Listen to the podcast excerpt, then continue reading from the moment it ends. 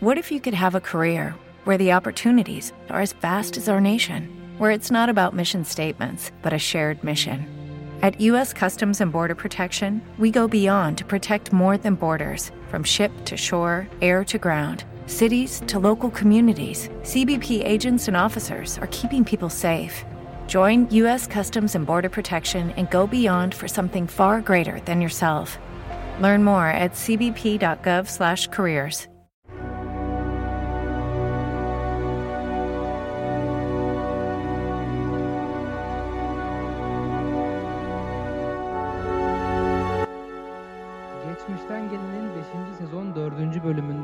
herkese merhabalar. Serdar merhaba. Merhaba. Merhaba Caner.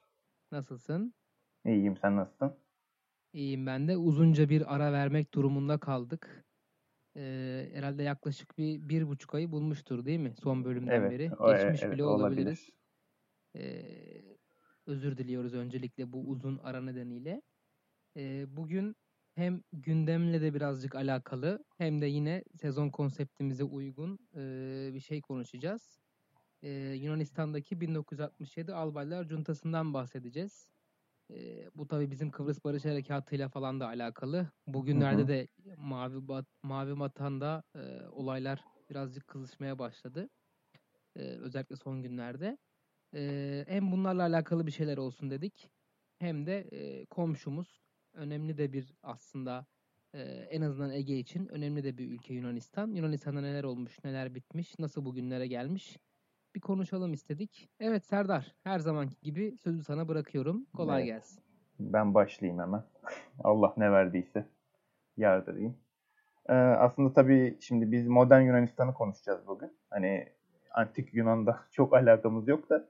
ee, Evet. Yani Osmanlı'dan itibaren başlatılıyor herhalde modern Yunan tarihi. Yani ben öyle biliyorum daha doğrusu. İşte Yunan Yunanistan bağımsız olduktan sonra e, her daim Osmanlı'dan toprak kopararak e, büyümeye devam etti. Yani toprak kopararak diyorum da hani şey ayıp olmasın onlar yani adamlar kazanıyorlar sonuçta diplomatik olarak. Ya diplomatik olarak kazanıyorlar ya savaşa giriyorlar kazanıyorlar. Bir şekilde e, yani Yunanistan büyüdü ve bugünlere geldi. İstersen mesela nasıl büyüdüğünü şöyle söyleyebiliriz. Yani Yunanistan normalde Mora Yarımadası'nda bulunuyor ve Atina Yarımadası'na sahip bir e, ülke olarak doğuyor. Krallık olarak Hı hı. meydana geliyor. Daha sonra bizden Teselya'yı alıyorlar. E, tabii bu savaşla değil diplomatik yollarla. Yani yavaş yavaş büyüyorlar işte. E, daha sonra işte şey e, İonya adaları falan var. Onları ele geçiriyorlar. E, işte ondan sonra şey bizim de hani şey Abdülhamit zamanında meydana gelen 1897 e, Türk-Yunan Savaşı vardır. E, orada savaş çıkıyor ve aslında konu Girit e, konusu. Girit'e özellik verilme konusu. Ama Yunanistan sınır tecavüzlerinde bulunuyor diye iddia ediliyor bizim tarafımızdan. Ki bulunuyor da olabilir yani o zamanki göstergeler öylemiş. E, çetecilik tabii çok yaygın olduğu için o dönemde e, öyle olduğu söyleniyor kaynaklarda. Ve biz bunu savaş sebebi olarak say- sayıyoruz ve Yunanistan'a savaş açıyoruz. Ve e, normal bir şekilde Osmanlı kazanıyor savaşı ve Atina'ya doğru yürümeye başlıyor. Hemen Avrupalı devletler de panik oluyorlar e, ve bizi durduruyorlar. E, orduyu durduruyorlar. Hadi gitme masaya oturalım bunu konuşalım diyorlar. Tabii ki de biz masada kaybediyoruz. Hatta bir parça toprak bile veriyoruz. E, Girit'e de hatta bir tane Rum vali atanmak zorunda kalıyor. E, oranın işte işleriyle ilgili, iç işleriyle ilgili olarak. Daha sonra Girit de elden çıkacak. Girit de Yunanistan'a bağlanacak. E, en sonunda da Balkan Savaşları olacak. Balkan Savaşları'nda da işte mesela Sırplar, Karadağlılar ve Yunanlar bir cephe. Bir de bunlara Bulgarlar var. Bunlar aslında Bulgarları sevmiyor. E, sevmese bile Osmanlı'yı yenebilmek için Bulgarlarla da anlaşıyorlar. Rusların aracılığıyla tabii ki de. Osmanlı'yı yeniyorlar. Ve bugünkü işte bizim Yanya ili ve Selanik e, şehrini ele geçiriyorlar. E, daha sonra da işte Bulgarlar hani bugünkü Dede Ağaç, Gümülcine dolayları Bulgaristan ele geçirmişti aslında. Birinci Balkan Savaşı'nda. Ve e, o hala Bulgaristan'da kalıyor bu sınırlar. Hatta bir ikinci Balkan Savaşı gibi bir şey oluyor. Orada da biz Bulgaristan'dan Edirne'yi falan alırken Yunanistan ve Sırbistan'da bir kısım toprağı Bulgaristan'dan alıyor. Yunanistan yine toprak kazanmış oluyor. Ve ekstradan da şunu söylemek gerekir. E, sadece Gökçeada ve Bozcaada hariç e, bütün Ege adalarına da Yunanistan çöküyor. 12 e, adalar hariç. 12 adalarda şöyle değinmek gerekiyor. Hatta bugün içinde biraz şey olabilir hani Doğu Akdeniz'de belki laf açılırsa konuşuruz seninle. Aynen. Ee, Balkan Savaşı'ndan önce biz İtalya ile savaşırken Trablusgarp'ta e, İtalyanlar 12 adaları ele geçiriyor. Hani bizi şey barış anlaşmasına e, daha hızlı çekmek için. O esnada da Balkan Savaşı başlıyordu işte. Biz 12 adaların Yunanistan'ın eline geçeceğini düşündük. Panik olduk ki zaten İtalyanların işgalindeydi. Hani anlaşmayla Yunanistan'a geçmesin. Bari İtalya'da dursun. Daha sonra bize geçsin adalar diye düşünüyordu Osmanlı. Tabi bu böyle olmadı. Ee, biz hani tarih kitaplarında hep Uşi Anlaşması olarak biliyoruz o anlaşmayı. Hani İtalya ile Osmanlı arasındaki anlaşmayı. Aynen. Ama bu anlaşmanın bir diğer adı da var. Bu da Lozan Anlaşması bu arada. Mesela hani bizim Reisi Cumhur Hazretleri öyle diyor ya. Hani Lozan Anlaşması'nda 12 ada verildi diye. Aynen. Belki ona binaen diyor olabilir. Ee, halbuki normal hani bizim Türkiye Cumhuriyeti'nin kuruluş anlaşması olan Lozan'da 12 adayla ilgili hiçbir şey söz konusu değil. Çünkü zaten adalar gitmiş. Zaten adalar konusu açılamıyor. Sadece Gökçeada ve Bozcaada bize bırakılıyor. O da boğaz güvenliği için. Ki Balkan Savaşları'nda sonunda da öyle oldu yani. Gökçeada ve Bozcaada bize kaldı. Ee, ondan sonra da şey 12 adalarda daha sonra Yunanistan'a devredilecek. Onu da zaten ben kronolojik olarak anlatırken devam ederim. Ee, daha sonra Birinci Dünya Savaşı oluyor tabii. Ee, Birinci Dünya Savaşı'nda da Bulgaristan Savaşı kaybettiği için Yunanistan Bulgaristan'dan o Gümülcine ve Dedeağaç bölgesini alıyor. Ve tekrar bizimle sınır oluyor. Normalde kara sınırı olmuyordu bizimle. O toprakları aldıktan sonra tabii e, Birinci Dünya Savaşı'ndan hani galip devleti olduğu için e, çeşitli tabii Sevr Anlaşması'nda da gerekli şartlar var. E, o şartlarda da şöyle bir şey var. Doğu Trakya da Yunanistan'a bırakılıyor. Çatalca'ya kadar. Ve şöyle söyleyeyim Bolayır'a kadar hatta e, şeyde Gelibolu Yarımadası'nda da Bolayır'a kadar bir bölge bırakılıyor. E, Boğaz kısımları çünkü bir hani şey devletler arası bir komisyonda kalacak çünkü. İtilaf devletleri tarafından yönetilecek boğazlar. Ve şöyle bir madde daha var. İzmir şehrine ne olacak diye bir madde var Sevr Anlaşması'nda. Hani bazı profesörleri gördüm mesela Sevr Anlaşması'nda İzmir öylesine işgal ediliyor. Zaten Yunanlar çekip gidecekti diye bir şeyler gördüm. İsim vermeme gerek yok. Belki Kadir Mısıroğlu takipçileri şey yapabilir. Ee, Sevr Anlaşması'na özellikle baktım. İzmir çevresi e, yani Türkiye diye geçiyor anlaşmada. Türkiye e, İzmir şehri ve e, belirli sınırlar çizildiği takdirde Yunanistan'a bırakılıyor diyor. Yani bütün haklarından İzmir şehrinden vazgeçiyor ve Yunanistan'a bırakıyor bütün haklarını diyor. Yani İzmir artık Yunanistan'ın iş yani Yunan Yunan şehri oluyor e, teknik olarak. Ve e, Kurtuluş Savaşı'nda da tabii bu, bu durumda başlıyoruz biz. E, Kurtuluş Savaşı'nda da tabii topraklarını ilerletiyor. Yani bütün e, Ege kıyılarına hakim oluyor. E, sadece Güney Ege hariç. Tabii işte Küçük Asya felaketi olarak adlandırılıyor onlar. Hani bizim Kurtuluş Savaşımız. Küçük Asya felaketinde de yenilince e, onlar kendi e, topraklarına geri dönmek zorunda kalıyorlar. Ve böylece iş tatlıya bağlanıyor. E, ondan sonra zaten bizim iki devlet arasında bir barış süreci meydana geliyor. Atatürk'le işte sonra Venizelos gelecek tekrar. Kralı çünkü Yunan, Yunanlılar tekrar kovacaklar ülkeden. Yunanistan'da şöyle bir durum da var onu da söylemek lazım. Bir kralcılar var, bir cumhuriyetçiler var. Bu ikisi sürekli kavga ediyor birbiriyle. Cumhuriyetçiler kazanınca kralı kovuyorlar ülkeden. Kralcılar kazanınca kralı davet ediyorlar ülkeye. O yüzden böyle tam bir e, karmaşa durumu var Yunanistan'da. Evet. Bu arada e, Yunan kralları da şöyle seçil geldi meydana. E, büyük ihtimalle İngilizlerin büyük bir e, şeyi var, yönlendirmesi var.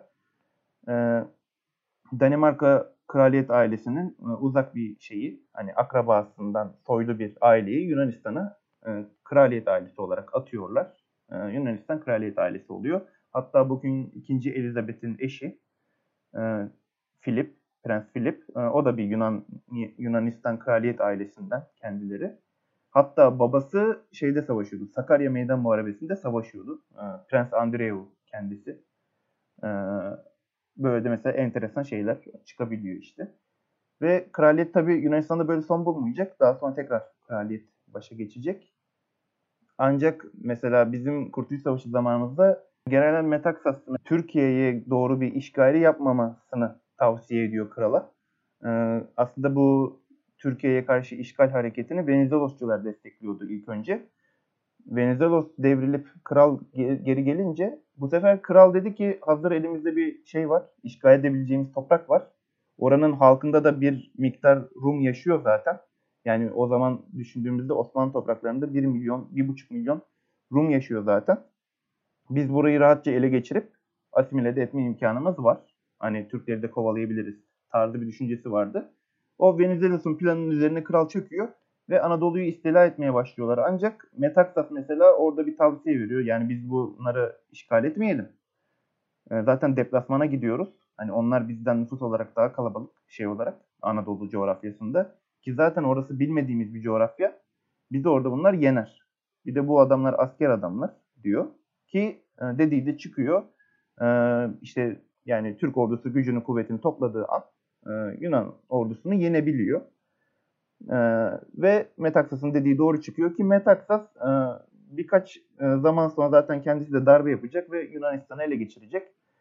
Kendisi bir kralcı bir general. Kral da tekrar zaten ülkenin başında oluyor. Metaxas ama arkadan bir diktatör gibi ülkeyi yönetiyor. Hatta 2. Dünya Savaşı başladığında e, biliyorsun ki Arnavutluk e, İtalya'nın elindeydi. E, İtalya Arnavutluk üzerinden Yunanistan'a saldırmaya başlıyor. Ve Mussolini'nin o muzaffer orduları Yunanistan'a giremiyor. Yani daha doğrusu yenemiyor yani. Dağlarda çakılıyorlar. Ve hatta Metaxas karşı saldırı yaptığında da e, bütün İtalyan ordusunu geri püskürtebiliyor. Ve Arnavutluk topraklarına giriyor. Hatta küçük bir bölgeyi de işgal ediyor. Ta ki işte Hitler'in Alman orduları gelene kadar. E, yukarıdan Yugoslavya üzerinden e, Alman birlikleri, panzer birlikleri gelince Yunanistan savaşı kaybediyor.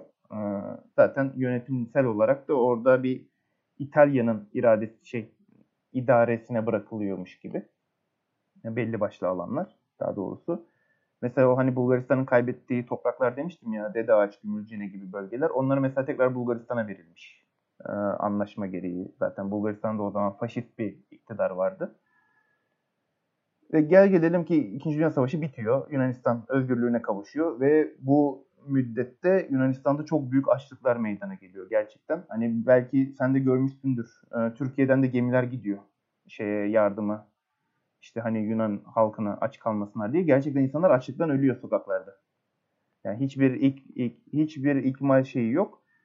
Ve zaten şey kral zaten ülkeden kaç kaçmış. Ee, herkes şey yani başka ülkelerde Yunanistan hani şey olarak nasıl diyeyim? De Gaulle gibi düşünebilirsin. Hani De Gaulle'de Fransa kaybediyor ama gidiyor adam Londra'da Fransa başkanıymış gibi geziyor ya. Onun gibi e, işte. Okay, round two. Name something that's not boring. A laundry? Ooh, a book club. Computer solitaire, huh? Ah. Sorry, we were looking for Chumba Casino. That's right. ChumbaCasino.com has over 100 casino style games. Join today and play for free for your chance to redeem some serious prizes. ChumbaCasino.com. No purchase necessary. Prohibited by law. 18 plus terms and conditions apply. See website for details. Sürgündeki hükümet gibi geziyor herkes. İşte Yunanistan teknik olarak e, işte kurtulduktan sonra tekrar kral geliyor başa 47 e, yılında. Ondan sonra e, işler dönüşmeye başlıyor.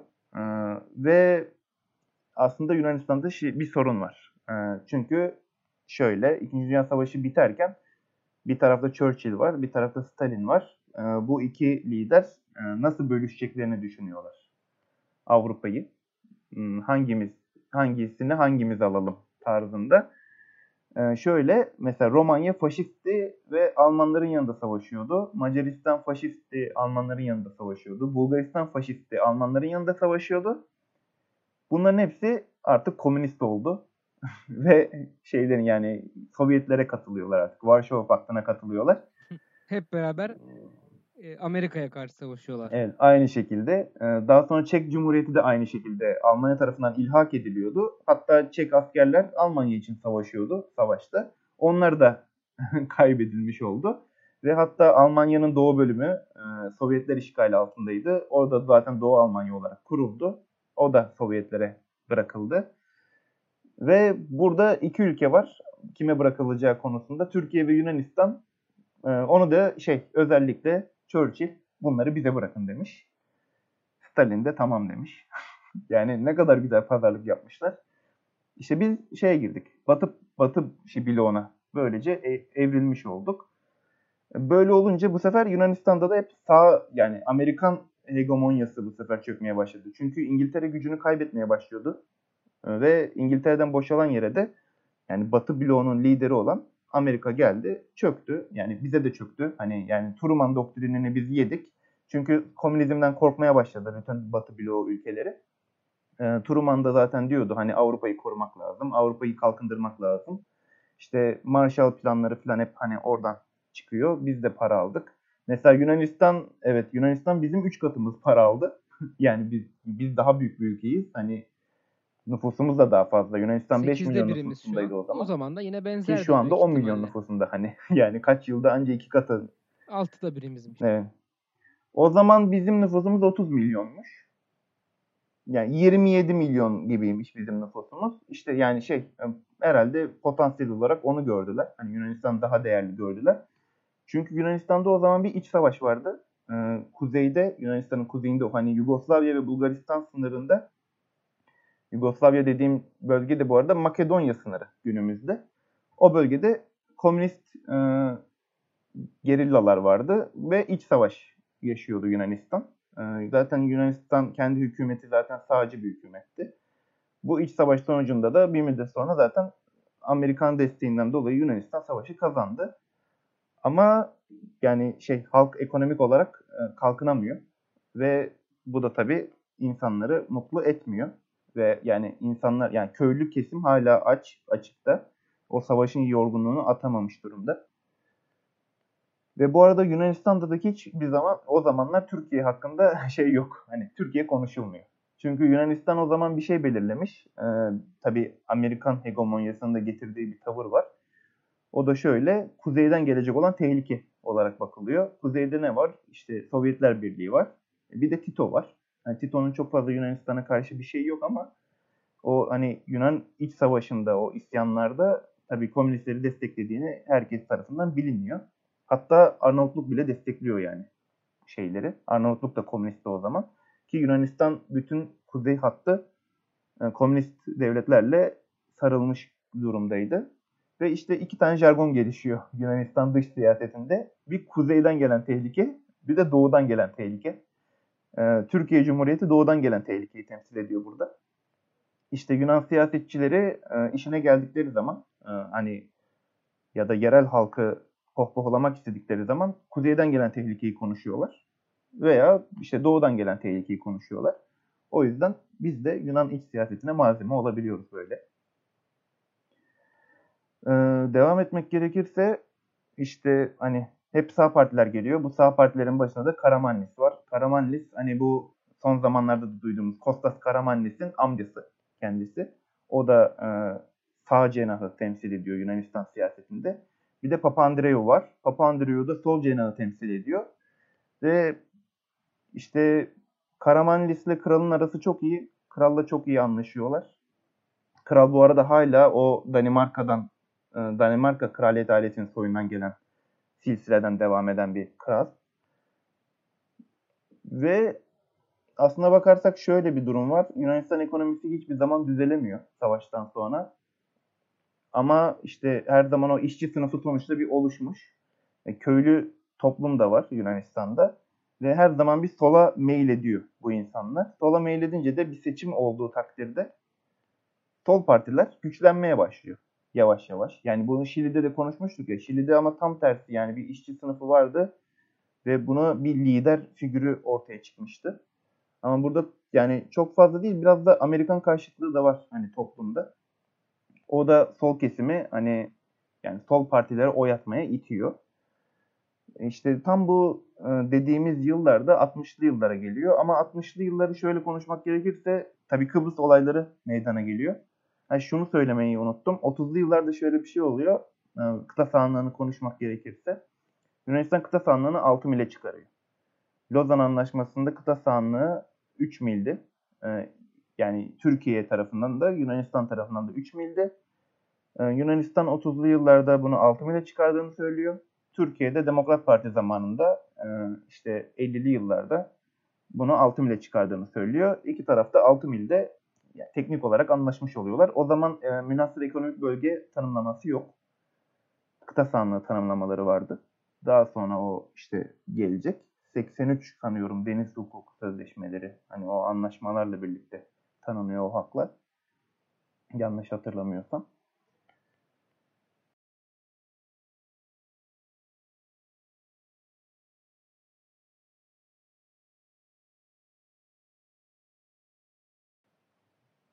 Ve işte hani Kıbrıs konuları meydana geliyor. Hani o 64 yılındaki hadiseler işte hani yine Türk azınlık Kıbrıs Cumhuriyeti'ndeki Türk azınlık öldürülmeye başlanıyor. İşte EOK militanları tarafından. İşte zaten bu Cenevre Sözleşmesi imzalanmış. Cenevre Anlaşması'nda hani şey garantörlük hakkı var Türkiye Cumhuriyeti'ne. İngiltere'nin yani Birleşik Krallığın bir de Yunanistan'ın. Üç devletin garantörlük hakkı var. Ee, ama zaten bu hakkı Türkiye o zaman kullanamıyor. Ki şöyle bir şeye karar veriliyor. Türkiye ve Yunanistan'da ikisi iki grupta askerlerini azaltmayı kabul ediyorlar ve böylece durum tatlıya bağlanıyordu ilk etapta. Ki zaten Johnson'ın mektubu vardır hani sen de bilirsin. Ee, İsmet İnönü 64 yılında hani Türkiye çıkartma yapacağını söylediği söylediği bir mektup var. Mektup gönderiyorlar yani Amerikan dışişlerine. Büyükelçi aracılığıyla. Johnson da ona sert bir mektupla cevap veriyor. İşte Yunan, ya Kıbrıs'a çıkamazsınız tarzında. Ee, aslında bunu İsmet İnönü bilerek söylediğini e, söylüyor.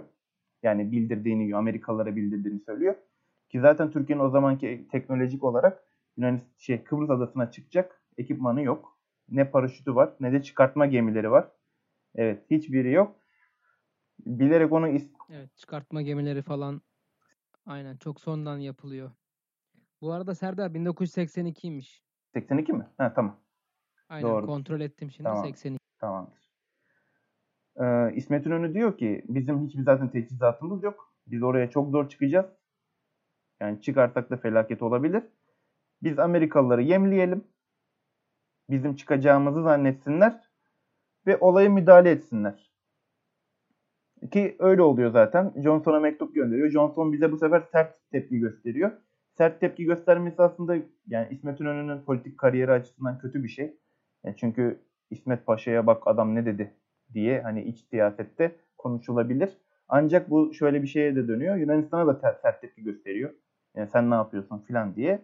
Johnson da bu sefer Yunanistan'a azarlıyor. Ve bu sefer şey oluyor. Hani Türkiye rahatlamaya başlıyor ve Kıbrıs sorunu e, kısmen çözülüyor. Yani ta ki 10 yıla kadar. E, ve işte 10 yıl sonrasına gelene kadar zaten bu arada da zaten darbe olacak Yunanistan'da. Halk bayağı gerilmiş durumda. E, aslında bakarsak Amerika işte gücünü bayağı zayıflatmış Yunanistan'da. E, çekilmeye başlamış hani şey olarak. Zaten burası bizim elimizde tarzında yani NATO'nun elinde diye. Çünkü 52 yılında zaten Yunanistan NATO'ya girdi. Türkiye de aynı tarihte giriyor. Ee, ve işte yani şey e, otorite gücünü zayıflatmaya çalışıyor. Ee, ama işte sağ partiler e, o beklenen ekonomik reformu ülkede gerçekleştiremiyor.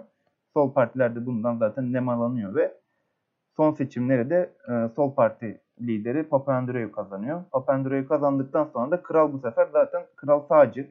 E, Papandreou'dan çok hoşlanmıyor hani sol görüşlülerden. Zaten o iç savaş yıllarından dolayı da zaten bir tepkileri var e, sol kesime. Ki zaten Papandreou da iktidara geldikten sonra hızlıca zaten hani o çeşitli hemen haklar, e, özgürlükler e, verilmeye başlanır hani sol iktidar başa gelince sol partiler. Ve bu sefer kuzey tehlikesindeki ül yani kuzeyden tehlike gelecek diye düşündükleri ülkelerle bunlar sıcak ilişki kurmaya başlıyorlar. Yani işte Sovyetlerle birliğiyle falan hani ilişkilerini iyileştirmeye başlıyorlar. Çünkü biz sol partiyiz. Neden solcularla şey olmayalım diye. Ee, bu sefer Papandreou kuzeydeki tehlikeyi artık tehlike olarak görmeyen bir lider olduğu için Evet kendisi ikinci tehlikeye gidiyor. O da doğudaki tehlike. Ee, Türkiye'yi bu sefer sallamaya başlıyorlar işte. Hani Türkiye aleyhtarı propagandalar yapılmaya başlıyor ülkede. Ki ta ki şey bu arada kral e, bir darbe planlamaya başlıyor. Hemen iktidarı ele geçireyim ben diye. E, kralın planladığı darbe 1967 yılının Mayıs ayında. Ama tabii bunu düşünen başka askerler de varmış. Bunu kral sonradan öğreniyor. 21 Nisan'da yani kral Mayıs'ın başında yapmayı düşünüyordu darbeyi. Ee, ancak e, albaylar cuntası adını verdiğimiz 3 e, tane albay var. Bunların en büyüğü işte Papadopoulos. E, kendisi zaten başkan olacak en sonunda. O şöyle yapıyor. Şey e, NATO'nun içinde aynı hani İtalya'da Gladio vardır ya. Bizde de özel harp dairesi vardı. Prometheus adında bir e, plan varmış. Bu darbe planıymış. Eğer komünist bir ayaklanma olursa bu planı uygulayın. Bu NATO planı. Bu planı uygulayın. Bertaraf edin. Aynı bizdeki özel harp dairesi gibi. İşte Gladio gibi ya. Evet evet hepsi evet hepsi varmış. Zaten bu subaylar da NATO subayları. Hani Yunan ordusunun NATO subayları. Bunlardaki hiç plan yapmamışlar. Bu Prometheus planını almışlar. Uygulamışlar. Mükemmel bir darbe yapmışlar. Hatta sabah darbe sabahı gitmişler. Genelkurmay Başkanı'nı ikna etmişler. Ona da hatta çeşitli güzel görevler vermişler. Onu da tatmin etmişler. Darbeyi yapmışlar. Ee, daha sonra zaten krala da bir saygı... With Lucky Land slots, you can get lucky just about anywhere. This is your captain speaking. Uh, we've got clear runway and the weather's fine, but we're just going to circle up here a while and uh, get lucky. No, no, nothing like that. It's just these cash prizes add up quick. So I suggest you sit back, keep your tray table upright, and start getting lucky. Play for free at LuckyLandSlots.com. Are you feeling lucky? No purchase necessary. Void where prohibited by law. 18 plus terms and conditions apply. See website for details. Hello, it is Ryan, and we could all use an extra bright spot in our day, couldn't we? Just to make up for things like sitting in traffic, doing the dishes, counting your steps, you know, all the mundane stuff. That is why I'm such a big fan of Chumba Casino. Chumba Casino has all your favorite social casino style games that you can play for free anytime, anywhere with daily bonuses. That should brighten your day a little. Actually, a lot. So sign up now at chumbacasino.com. That's chumbacasino.com. No purchase necessary. BGW. Void were prohibited by law. See terms and conditions. 18 plus. izlemişler ama sonra kralı koşturuyorlar. Hatta bu Papadopoulos kral naipliğini de üstüne alıyor. Yani kraliyeti kaldırmıyor bir müddet. En sonunda cumhuriyet olacak zaten de. Ve ülkeyi yönetmeye başlıyorlar. İşte her tarafa askerler zaten yerleştiriliyor. Ve bu Papadopoulos bu arada Türkiye karşıtı değil. Hatta şöyle e, demeçleri de var. Konfederasyon düş, yani düşünülebilir diyor bu iki ülke arasında. Kıbrıs sorununu biz böyle çözebiliriz diyor. Evet şey yani artık nasıl kafaları çalışıyor tam anlayamıyorum ama demek ki hani biz o literatüre de çok bakmadığımız için belki de ben çünkü okuyunca biraz şok oldum. Bir de enteresan buldum yani Kıbrıs sorununu çözmek için diyor federasyon olsa güzel olur mesela diyor. Ben o mesela federasyon derken Kıbrıs'ta bir federasyon mu veya Türkiye ile Yunanistan arasında bir federasyon mu onu tam anlayamadım. Halbuki düşünsene federasyon olduklarını ya da konfederasyon olduklarını. Konfederasyon tabii çok zayıf bir bağ e, oluşturuyor iki devlet arasında da şey e, kıta sahanlığı sorunu çözülüyor. Şey ekonomik bölge sorunu çözülüyor. yani ortak oluyor ya her şey. E, bu sefer şey oluyor işte hangi devlet birbirine üstünlük sağlayacak iç siyasette tartışmaları başlar şey bana şeyi hatırlattı mesela. Hatırlıyorsan Mısır'ı konuşurken Mısır'la Suriye bir ara birleşti. 2-3 yıl gibi.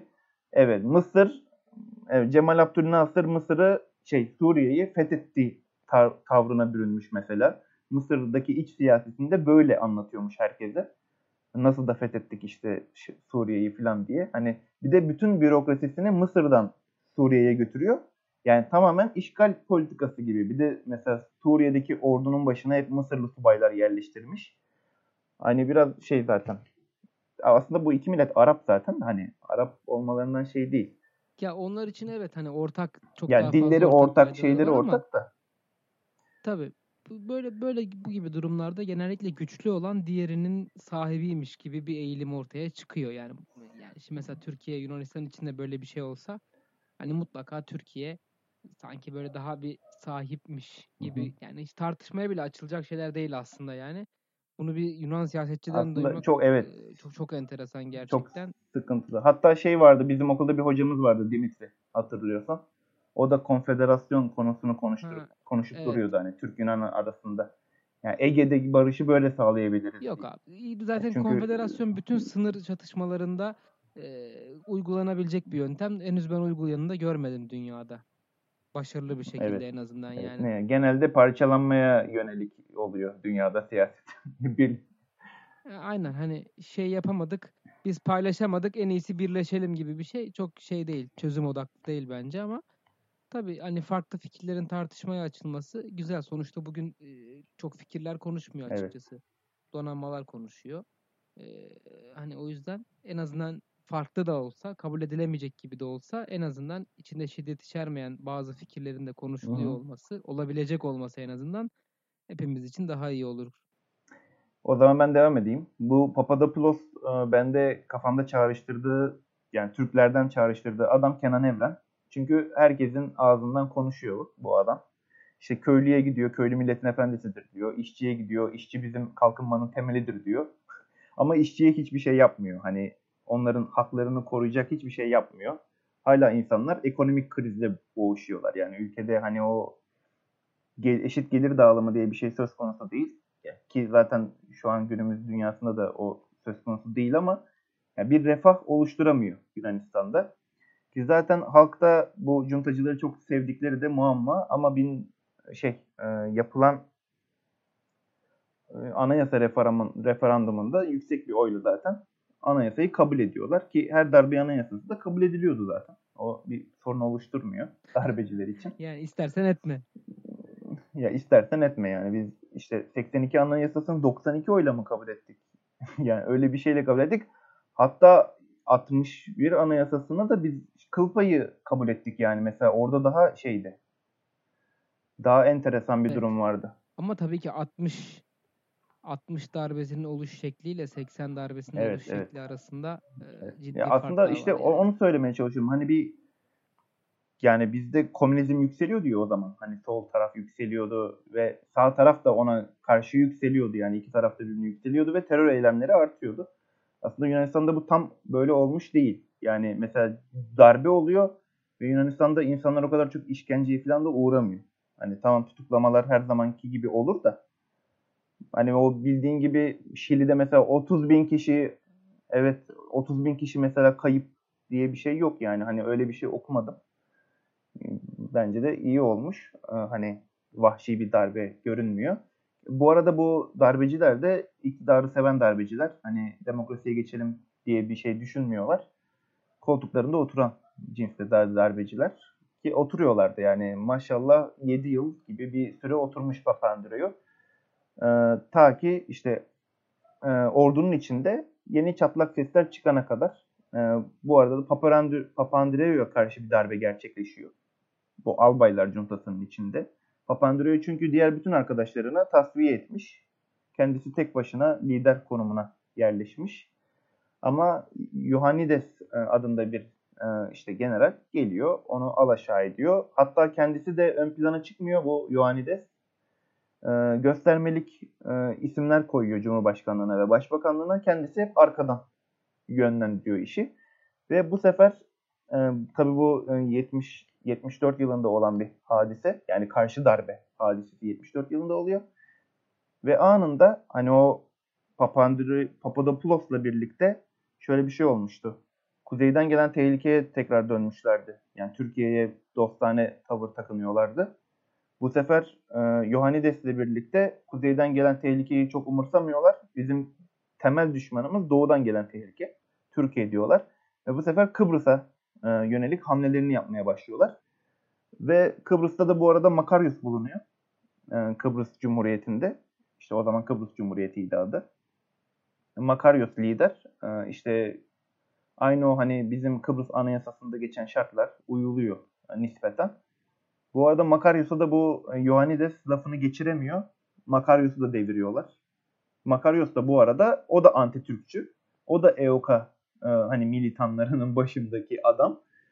Hatta da bir papaz yani Ortodoks papaz kendisi. Ee, hem ruhani lider. Görmüştündür belki yani böyle papaz kıyafetleriyle geziyor. Toplantılara da hep onunla gidiyor yani. Baya hem din adamı hem şey siyasi lider. Öyle takılıyor. Yıl bu 74 arada kaç oluyor. bunlar olurken? 74'teyiz artık. 74. Son zaten şey Yani söyle söyle. Yunanistan o sıralarda NATO üyesi galiba. NATO değil üyesi mi? değil. Yunanistan'ı attılar. Değil ha, mi? pardon bak onları söylemedim. Heh. Dış siyasetten Yunanistan'a nasıl bakılıyor? Biraz da onu anlatmak lazım. Doğru söyledin. 67'de darbe olunca Yunanistan yalnızlaşmaya başlıyor. Ee, çünkü artık Avrupa tamamen demokratikleşme kafasına girmiş ya. Hani böyle sağ ve sol fraksiyonlara tamamen kapalı. Hani biz ekonomimizi güçlendirelim tarzında. Bütün Avrupa Yunanistan'a kapatıyor kapılarını. Hatta NATO'dan da atılıyor. Ve biz hatta bu 80 darbesini yaptığımız zaman, Kenan Evren yaptığı zaman 80 darbesini, daha sonra Yunanistan'ı NATO'ya tekrar alacak. bu sefer her şey berbat olacak. Mesela elimizde bir kartımız eksik oluyor mesela. Yani NATO kartımız olacaktı mesela şu an. Öyle bir şey olsaydı. Yunanistan NATO'dan atıldığı için bu arada Kıbrıs'taki hamleleri de aynı bu şekilde yani vahşi bir şekilde yapıyorlar. Ee, Makarios'u deviriyorlar. Nikos Samson adındaki e, adamı geçiriyorlar başa. O da zaten EOKacı. Ee, o da aynı şekilde e, şey işte Türk azınlığa karşı katliamları destekliyor. Ve zaten şey artık Kıbrıs'ta şehir savaşları işte o köy savaşları başlıyor artık. Sokak savaşları başlıyor. Bu arada da Türkiye devreye giriyor. Türkiye'de bu müddet boyunca ne yapmış? Çıkarma gemisi yapmış. İşte paraşüt satın almış. Kendi paraşütünü yapmış. İşte hani Kıbrıs'a eğer bir sorun meydana gelirse biz buna hazırlıklı olalım. Bu sorunu çözelim diye hareket etmişler. Ki öyle de oldu. Ya işte 64 yılında olan hadise 74'e kadar uzadı. 74 yılında da Türkiye işte o hani birikimi sağladıktan sonra Kıbrıs'a çıktı. E, Kıbrıs'ta da Türkiye kazanınca bu sefer e, Yohannides artık e, iktidarını tutamıyor. Junta çöküyor tamamen. Junta çökünce de Yunanistan demokrasiye geç, geçiyor. Ve şu an şöyle bir durum oluyor. E, Türkiye iki harekat yapıyor ya Kıbrıs'ta. E, ilk harekat işte hani sonra ilk harekattan sonra Cenevre'de toplantılar oluyor.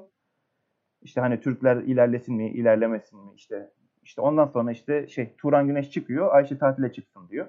İşte kızın adı Ayşe'ymiş bilmem ne. İşte ondan sonra Türkiye'nin hamleleri şey antidemokratik olarak görülüyor. İşte hukuk anti hukuksal olarak görülüyor yani hukuk dışıymış gibi görülüyor. Çünkü Yunanistan e, darbeci bir hükümet var. Türkiye o darbeci hükümetinin darbesine karşı bir hamle yapmış oluyor ve iyi bir şey yapmış oluyor ilk harekatta. Ama daha sonra Yunanistan haddini bildirilmiş bir devlet oluyor. E, darbe junta çöküyor. Demokratik bir ülke oluyor. Ve Türkiye'nin artık durması gerekiyor. Ama Türkiye'nin o savaş alanında e, duracak gücü yok. Yani çünkü orada dursa imha olabilir Türk birlikleri. Türkiye'de ona karşı olarak e, imha olmamak için e, alana yayılıyor Türk birlikleri. İşte o Gazi Magosa'yı ele geçiriyorlar. Lefkoşa'yı ele geçiriyorlar. İşte Yeşilyurt'u ele geçiriyorlar. Erenköy'e kadar gidiyorlar. Böylece o kuzey hattını biz tutuyoruz. Hatta biraz daha güneye iniyoruz. İşte böylece Türk birlikleri kendisine güvenliğe alıyor ve anlaşma masasına öyle oturmak istiyorlar. Lefkoşa'yı da aldıktan sonra oturmak istiyorlar daha doğrusu. İşte hatta o dönemin işte hani Milli Selamet Partilileri gaza gelmişler ya hani hepsini alın hepsini alın diye. Aslında çok da mantıksız değilmiş ya. ya ama şey e, demek ki o zamanın siyasi şeyleri onu gerektirmiyor yani. Evet. Kökten çözüm olurmuş yani. Ya bilmiyorum yani belki kö- hepsini alsak e, belki dışarıdan bir müdahale gelebilirdi. Yani Birleşmiş Milletler. de Yani tabii. tabii şey konuşmak Aynen öyle. doğru olmaz da. Hani sonuçta tarih yani artık. Aynen. O, Tarihte o, ol- öyle olsaydı oldu böyle bitti. olsaydı yok. İşte zaten Yunan e, deniz kuvvetleri hiçbir yardımda bulunamıyor bu olayda. Hava kuvvetleri zaten gelemiyor. Tamamen Türk hava üstünlüğü var adada. E, Zaten Yunan kara kuvvetleri hani e, çok da etkin olamamış e, Kıbrıs'taki savaşta. Zaten Türkler kazanmışlar net bir şekilde. İşte Junta da böylece hayatına veda ediyor. E, Daha sonra işte hani bildiğimiz gibi Yunan-Türk ilişkileri sürmeye devam ediyor işte. Zaten bir Türk aleyhtarlığı Kıbrıs'la birlikte başlıyor. O her zaman e, şey olacak hani nasıl diyeyim her zaman o sayfaya geri dönülüyor yani. Eğer Türkiye ile bir sorun olduğunda mesela Kardak olduğunda aa biz Kıbrıs'ta da zaten savaşmıştık deyip hop hemen geri dönüyoruz. Ki zaten ondan öncesinde de savaşlarımız var. Yani bayağı birbirimizle uğraştığımız için iki millet olarak. Ee, o yüzden yani şey olmuyor. Ki zaten fark ettiysen hani komünist blok çöktükten sonra e, Yunanistan artık şey oldu. Kendisini tamamen bir Ege'ye, e, denizlere hakim olmaya çalıştıran bir devlet olarak gördüm ben. Ki şöyle bir şey de var. Hani 1947 yılında e, 10 Şubat'ta bu arada doğum günümde İtalya 12 adaları Yunanistan'a veriyor. E, yani şey zaten savaşı kaybeden devlet olduğu için. E, işte zaten o 12 adaları da aldıktan sonra hani bugün en büyük sorun olan Meis adası o anlaşmayla mesela Yunanistan'a geçiyor.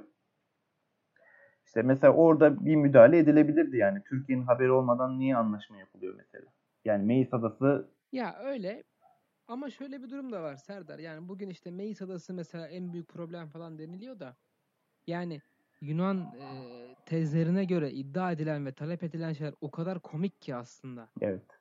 Yani bugün tartışmaya bile gerek duyulmayacak kadar saçma sapan şeyler yani. Ege'de Türkiye'ye herhangi bir alan bırakmayan, işte benim bir meisim var diye e, komple Akdeniz'i, e, Evet. Kıbrıs'ın batısını ner- neredeyse komple, Komple kapatan. kapatıyor evet. Hani saç saçma sapan böyle gerçekli gerçekliğe hiç bağlantısı olmayan yani öyle bir durum olduğunda Türk donanmasının e, denize yayılması bile mümkün Evet. değil yani. Koskoca donanmayı koyacak yer kalmıyor neredeyse yani. Saçma sapan bir şey. Bu işte Avrupa'nın Avrupa Birliği'nin Evet. özellikle Kıbr şeyin Yunanistan'ın yanında gereksiz duruşundan e, ve bizim e, politika yürütemeyişimizden bence. Hani Avrupa Birliği'nin ikircikli tavrı kadar e, Türk dış politikasının da Aynen. çuvallaması Aynen dediğin gibi. e, burada Yunanistan'ı bu kadar ces- cesur hale getiriyor yani. Aslında Bu hataların sonuçlarına da işte katlanıyoruz ya bu mavi vatan doktrini dedilen şey e, çok önceden söyleniyor yani. 90'lı yıllardan ortaya atılmış bir fikir. Yani ama tabii devlet bunu görmüyor. Ee, Tabii. şey, işine geldiği zaman görüyor diyelim daha doğrusu. Yani şu an işine Yani geldi, yine, yumurta e, kapıya geldi. O Yani zaman gördük. 10 sene önce de işte Eşek Adası'nda Yunan birliklerinin fotoğrafları paylaşılıyordu yani. E, hükümetten hiçbir ses çıkmıyordu. İşte bugün şimdi "Aa, orada asker mi var, burada asker mi var e, tavrı oluştu. Hani işte NATO'ya güzel gözükmek, Av- Amerika'ya, Avrupa'ya iş- işte tatlı çocuk gözükmek için e, sen geri adım atarsan bu gibi şeylerden sessiz kalırsan e, işte Batı'nın çocuğu 10 sene sonra getirip dan diye masanın üzerine vuruyor bunları. E, işte hatalar e, böyle ki Mavi Vatan doktrini de e, Türk Silahlı Kuvvetleri'nin entelektüel kapasitesi Evet. sayesinde ortaya çıkmış. Tamamen aslında TSK'nın Zaten e, hazırlığı. fark ettiysen e, o subayların hepsi hani bu doktrini savunan subayların hepsi Ergenekon'dan tutukluydu. Balyoz'dan tutukluydu. Heh, aynen öyle. Ya. Çoğu zaten, Ya e, zaten- zorla emekli ettirildi, el çektirildi yani. E, şu an Allah'tan akademisyen olarak bir Evet. şeyler yapmaya çalışıyorlar da sistemin içinde kalıyorlar Evet. yani. Yani sosyal medyada olmasa mesela seslerini duyuramazlar. Yani sosyal medya sayesinde hepsi konuşabiliyor Allah'tan. Ki belki de devlete yön veriyorlar böylece işte hani konuşarak da. Ee, hani devletin mekanizmanın içinde değiller ama e, medya tarafında oldukları için, basın tarafında oldukları için işte yön de veriyorlar diye düşünüyorum ben. Tabii ki yani zaten yön verecek başka kimse yok şu an. Ee, üzücü görüyorum ben. Bu durum gerçekten çok kötü. Ama işte e, Türk donanması e, hem e, sahadaki varlığıyla hem de entelektüel kapasitesiyle e, en azından süreci kaybetmemizin önünde set çekiyor. E, uzun vadede ya mümkün değil Yunanistan'ın o tezlerini kabul ettirmesi ama yine de işte bir boşluğunuza bakar. e, Bir iç karışıklığa bakar. Birden başka iki adada daha Yunan birliklerini görürsünüz. Ben Aynen. tehdit olabileceğini hiçbir zaman düşünmüyorum Yunanistan'ın ama yine de durmadan sizin dikkatinizi dağıtan bir noktada. Şey de çok önemli bence. E, mesela işte 1967 Albaylar Cuntası'ndan bahsettik ama Yunanistan'ın demokrasiyi inşa edişi çok geç. Evet evet. Ee, ama buna rağmen Avrupa Birliği tarafından her zaman korunan, kollanan pozisyonda.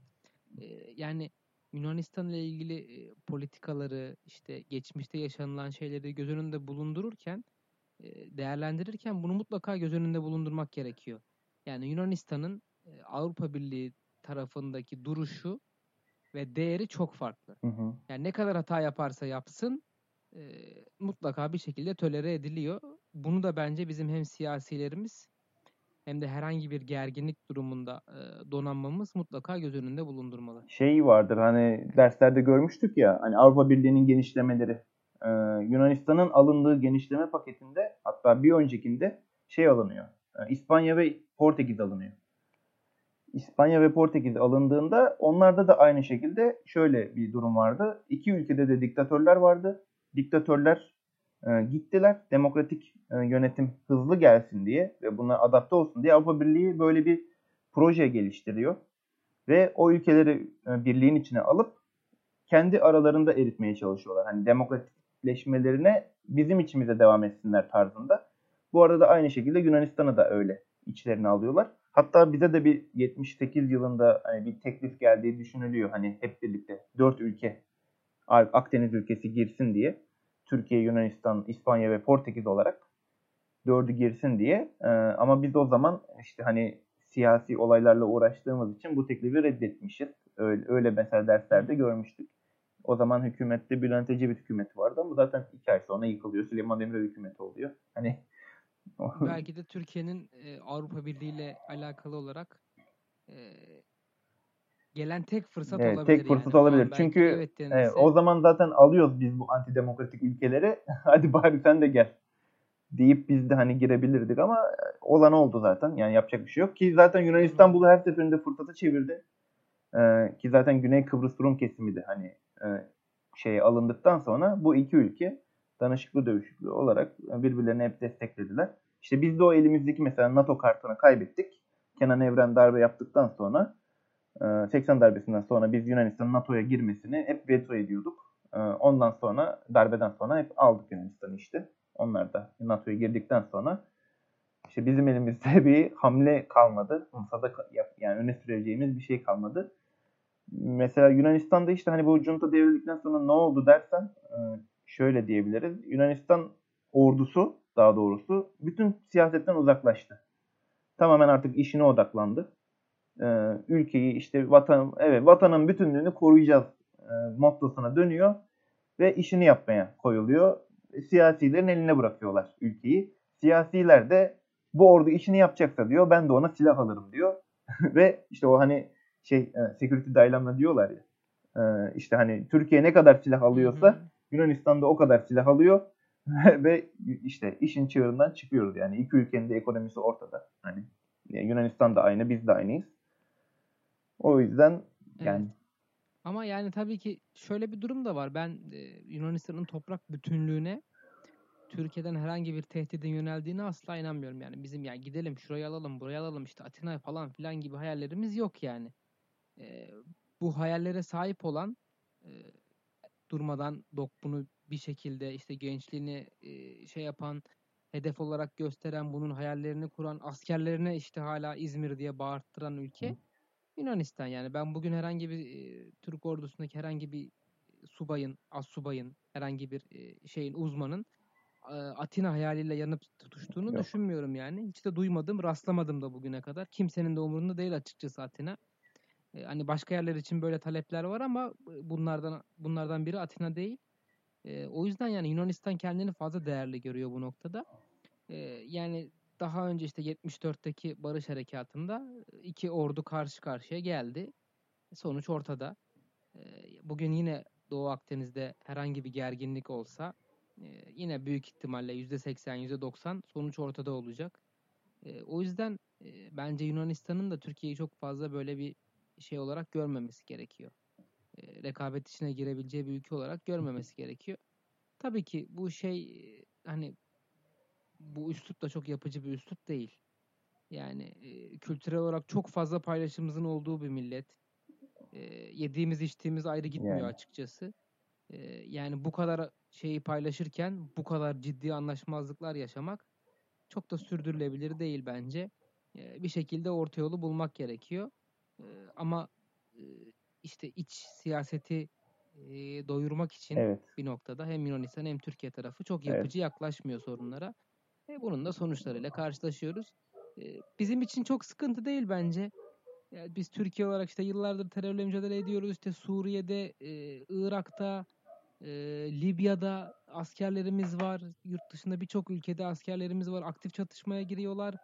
Hani Yunanistan bizim için çok büyük bir gerginlik ya da gündemimizi kapsayan, kaplayan çok büyük bir ülke olmuyor ama Yunanistan bu gerginliği bence iliklerine kadar hissediyor.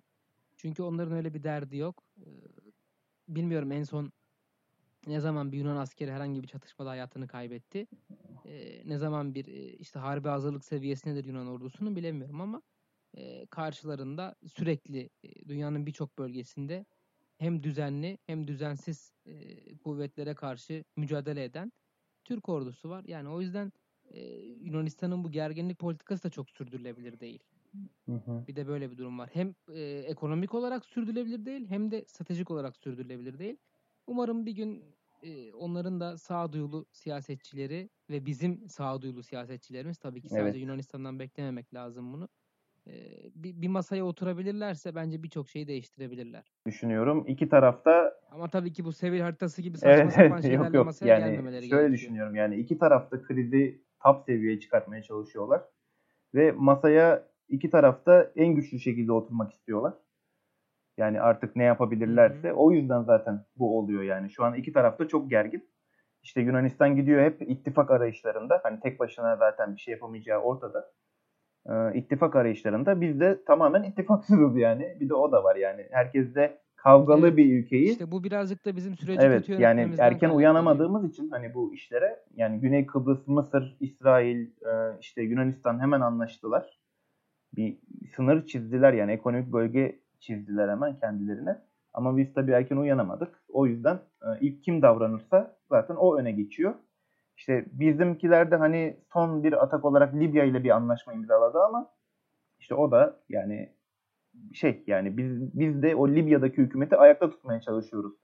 O anlaşma e, yürürlükte kalsın diye. Bir de o da var yani. Onu da ayakta Hı, tutmak aynen lazım. öyle. Bize öyle bir maliyeti de aynen. oluyor yani bunun.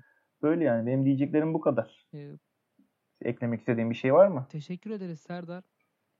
Yok bir şey yok. Ee, yani darbelerden bahsederken e, işte çok aslında e, hani Avrupa Birliği sınırları içerisindeki ülkelerde çok görülen Evet. şeyler değil bunlar ama e, İspanya ve e, Evet. Yunanistan iki istisnai ülke gerçekten.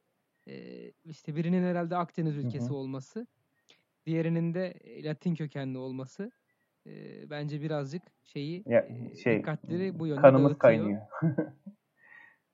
Aynen Evet. kan çekiyor bir noktada. Ee, bir, bir ara vermek durumunda kalmıştık. Geri döndük. Umarım bundan sonra düzenli bir şekilde devam edeceğiz yayınlarımıza. Ee, bizleri yine e, Spotify e, ve Go- Google Podcast, Apple Podcast üzerinden takip edebilirsiniz. Eleştirilerinizi her zamanki gibi bekliyoruz. Ee, web sitem üzerinden de e, hem eski bölümlerimizi dinleyebilirsiniz hem de e, bölümlerimiz artık hem e, kendi web sitemize hem de YouTube'a yükleniyor yeni bölümlerimizde. Oralardan da takip edebilirsiniz. Teşekkür ediyoruz. Görüşmek Görüşmek üzere. üzere. With the Lucky Land slots, you can get lucky just about anywhere. This is your captain speaking. Uh, we've got clear runway and the weather's fine, but we're just going to circle up here a while and uh, get lucky. No, no, nothing like that. It's just these cash prizes add up quick. So I suggest you sit back, keep your tray table upright, and start getting lucky. Play for free at LuckyLandSlots.com. Are you feeling lucky? No purchase necessary. Void where prohibited by law. 18 plus terms and conditions apply. See website for details.